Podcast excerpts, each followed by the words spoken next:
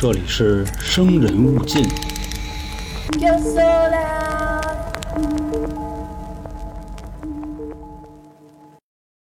大家好，这里是由春点为您带来的《生人勿近》，我是黄黄。在今天的节目开始之前啊，还是和大家先说两件事儿。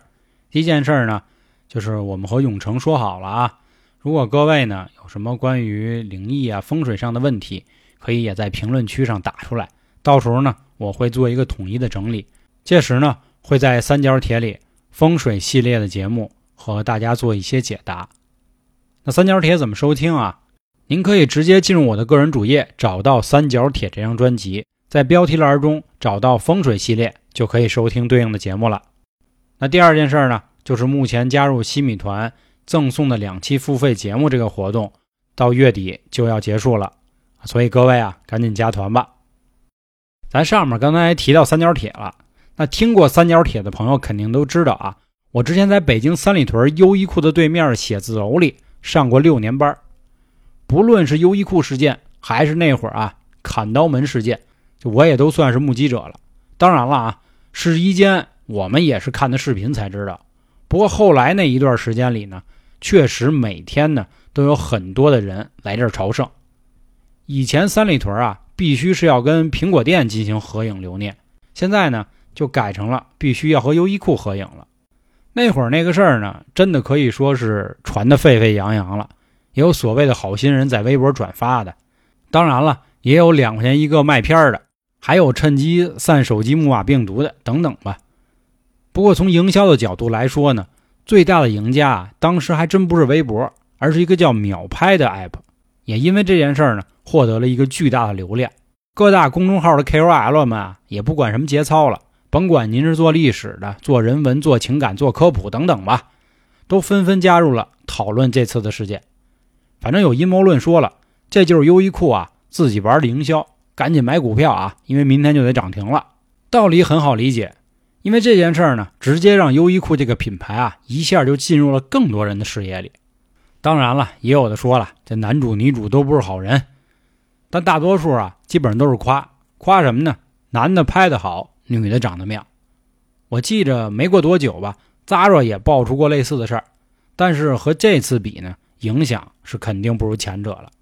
当然了，我们今天肯定不会去评价说拿这个事儿做营销的人到底是不是傻逼。毕竟流量时代呢，我相信很多写手也都是为了 KPI 而已。听过我很多期付费节目的朋友肯定知道啊，我比较喜欢研究亚文化这一块。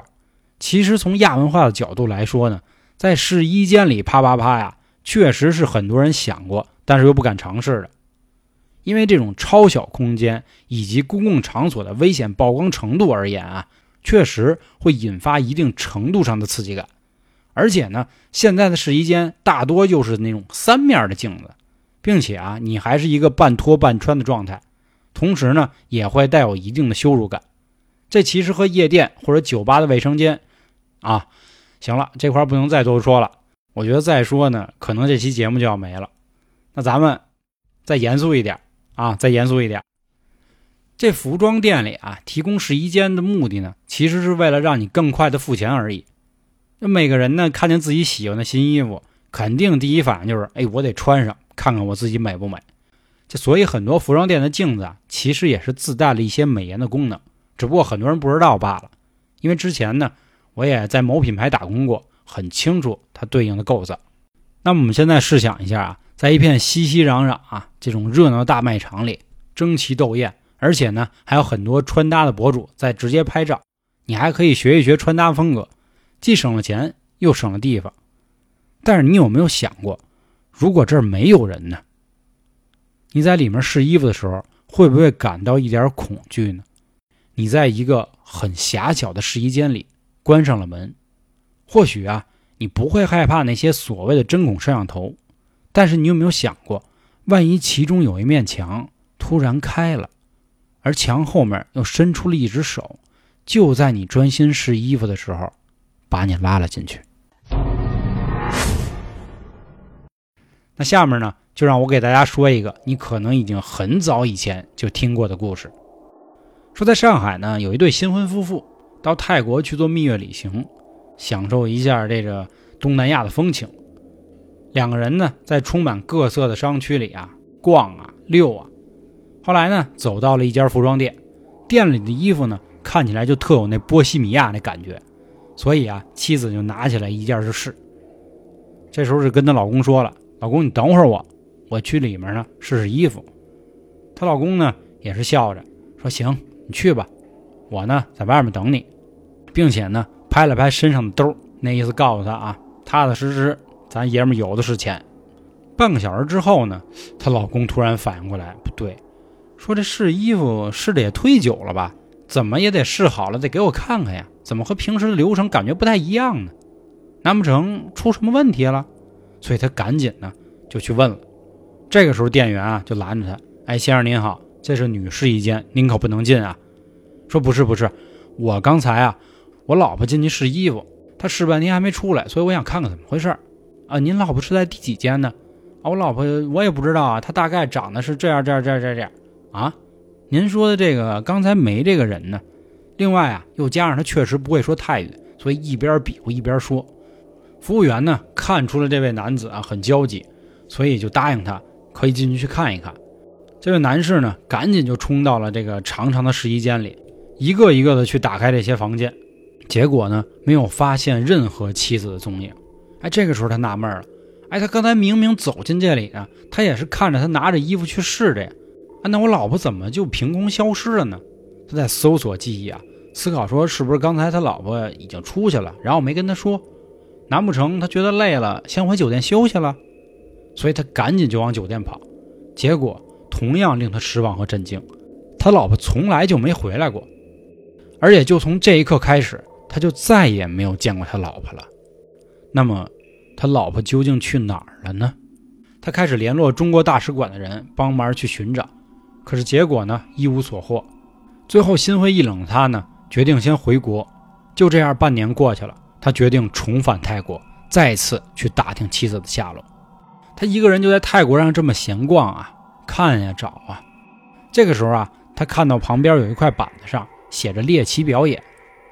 当时呢，他想说，要不我换换心情吧，也许可能会好一点。这个时候他就走进去了，在舞台灯光的照耀下呀，放着一个让人难以言喻的这么一个恐怖的展品。他仔细一看，发现啊。是一个手脚都被砍断，只剩下头和躯干的女人。你说是坐也好，你说是站也好，就那么待在展台上，并且发出那种“嗯嗯嗯”这种不成语言的呻吟。而就在这个男子啊很诧异地看着这个展品的时候，他突然反应过来，这张脸不就是他老婆吗？原来啊，当初他老婆进入试衣间之后啊。这里面藏着一扇专门用于绑架外地游客的这种暗门，妻子进去之后立刻遭到了绑架，从此受尽了凌辱。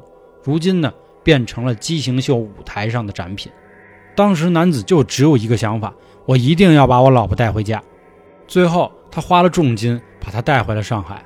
但是此时呢，他老婆早已经失去了一个正常的心智，最后只能待在精神病医院里，不断发出那种哀嚎。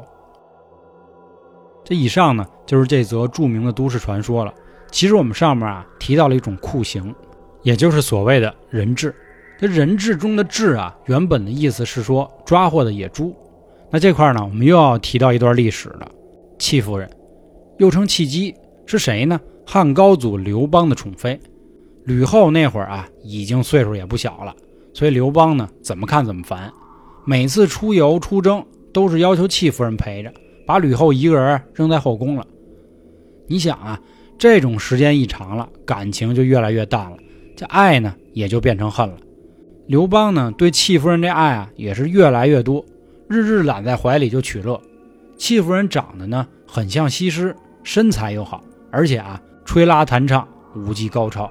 戚夫人呢有一个儿子叫如意，言谈举止啊也都很有刘邦的风范。他日夜就在刘邦面前就说。哎呀，能不能立赵王如意为太子啊？因为戚夫人她不是皇后啊，所以她的儿子很难立为太子。刘邦这时候就琢磨了，哎呦，想到自己的太子刘盈，说这小子呢，感觉有点怂，确实不如如意呢聪明，而且性格也不像自己，干脆直接给他废了得了，并且戚夫人呢又是我心头所爱。其实这会儿呢，戚夫人和吕后啊关系也不怎么样。吕后是什么人呀？读过楚汉这段历史的人知道，吕后也可以说是中国历史上很有名的女子了。哎，吕后就心说了，哼，你跟我玩这套是吧？看我怎么治你！请教张良。张良当时说了，哎，皇后您放心，我给您请出啊商山四号，直接给咱们太子站台。这商山四号啊。就是相当于以前呢，商山之中的四位白发隐士，属于那种呢，甭管外面多乱，这四个大哥都不出来。后来有一次，刘邦呢在设宴的时候啊，把太子喊过来，说啊，今儿咱吃点喝点。结果这四号呢也一同进去了。这刘邦一看，好家伙，把他都请来了。这个时候一想，嗯，看来废太子啊没那么容易了。刘邦死后不久呢，吕后就把戚夫人抓起来了。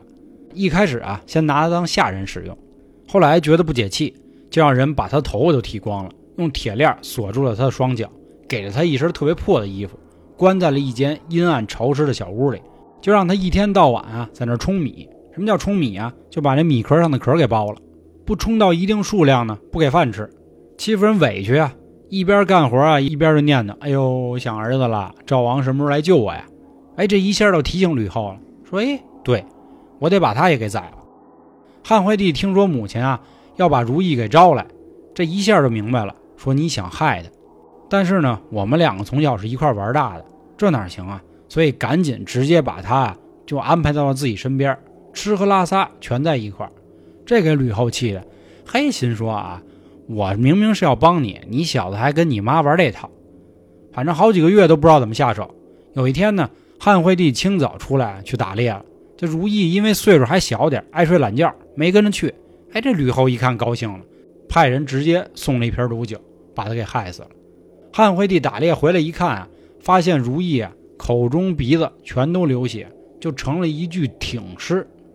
哎呦，当时他就很郁闷了，说：“兄弟啊，赖我大意了。”正在他郁闷的时候呢，这太后就喊了，说：“惠帝，来，我带你啊看一件好玩意儿。这个东西呢叫人质。”惠帝说：“啊，人质是什么？”所以心中一开始啊还挺高兴，说能看点猎奇的东西，还挺好玩。这一天在宫里啊光看书了，挺没劲的。在太监的带领下，兜兜转转，走到了一间厕所里。打开厕所之后呢，太监说了：“皇上您看，这厕所里这东西啊，就叫人质。”惠帝往里一看，发现啊有一个人的身子，花脸没头发，也没有手，也没有脚，眼睛里呢没有眼珠子。这人鼻子也削没了，耳朵也秃了，那身子呢？感觉好像还在那正着呢。这嘴还张着，但是听不见什么声儿，因为没有舌头了。看了一会儿吧，这惠帝就感觉浑身啊脊梁骨发冷，啊打颤就赶紧就问这太监：“这东西到底是什么呀？”太监一开始啊支支吾吾不敢说。这惠帝说了：“哎，你再不说，我可直接给你弄死了啊！”太监说了：“说是戚夫人。”这话一说完啊，差点给吓晕了过去，赶紧就问啊，这怎么回事啊？啊，转念一想，明白了，这是我妈干的。当时呢，他大声的就说道：“人质之事非人所为，戚夫人虽是先帝有年，如何使她如此残酷？臣为太后子，终不能治天下。”这一下回去之后呢，就大病了一场，一年多也卧床不起，从此日夜饮酒，最后啊。抑郁寡欢而死，这上面啊就是关于人质的事儿。要不说听春典长知识是不是？咱不能光只听都市传说，咱还得知道背后的一些事儿。那咱们把视角绕回来啊，咱们再说说这个这试衣间的都市传说。其实我相信很多朋友会说啊，哎，黄黄，我好像还听过别的版的，好像还有去什么日本的，还有去法国的等等。哎，你说对了，网络上啊。关于试衣间的都市传说还真是有千奇百怪，但是呢，万变不离其宗，始终都是围绕着试衣间暗门这个元素发展出来的。尽管没有任何的报道或者说是历史文献来做背书，但是透过人们这种对旅游的恐惧啊，或者说对异国文化的一些偏见，还会让大家相信这事儿就是他妈的真的。那么说试衣间上的暗门这事儿到底有没有呢？你还别说，还真有。并且呢，就是发生在其中有一个版本中的法国，只不过这个地儿啊，并不是在巴黎，这而是在一座小城市叫奥尔良的地方。说在一九六九年的六月时啊，有一个可怕的传言就在奥尔良的中学生传出来了。几周之后呢，传遍了大街小巷，引起了当地所有居民的恐慌。本身这个地儿啊就不足十万人口，这一下啊就更让人害怕。传言说呢，就是一个女的走进了一家服装店买衣服，试了衣服之后就不见了，去哪儿了呢？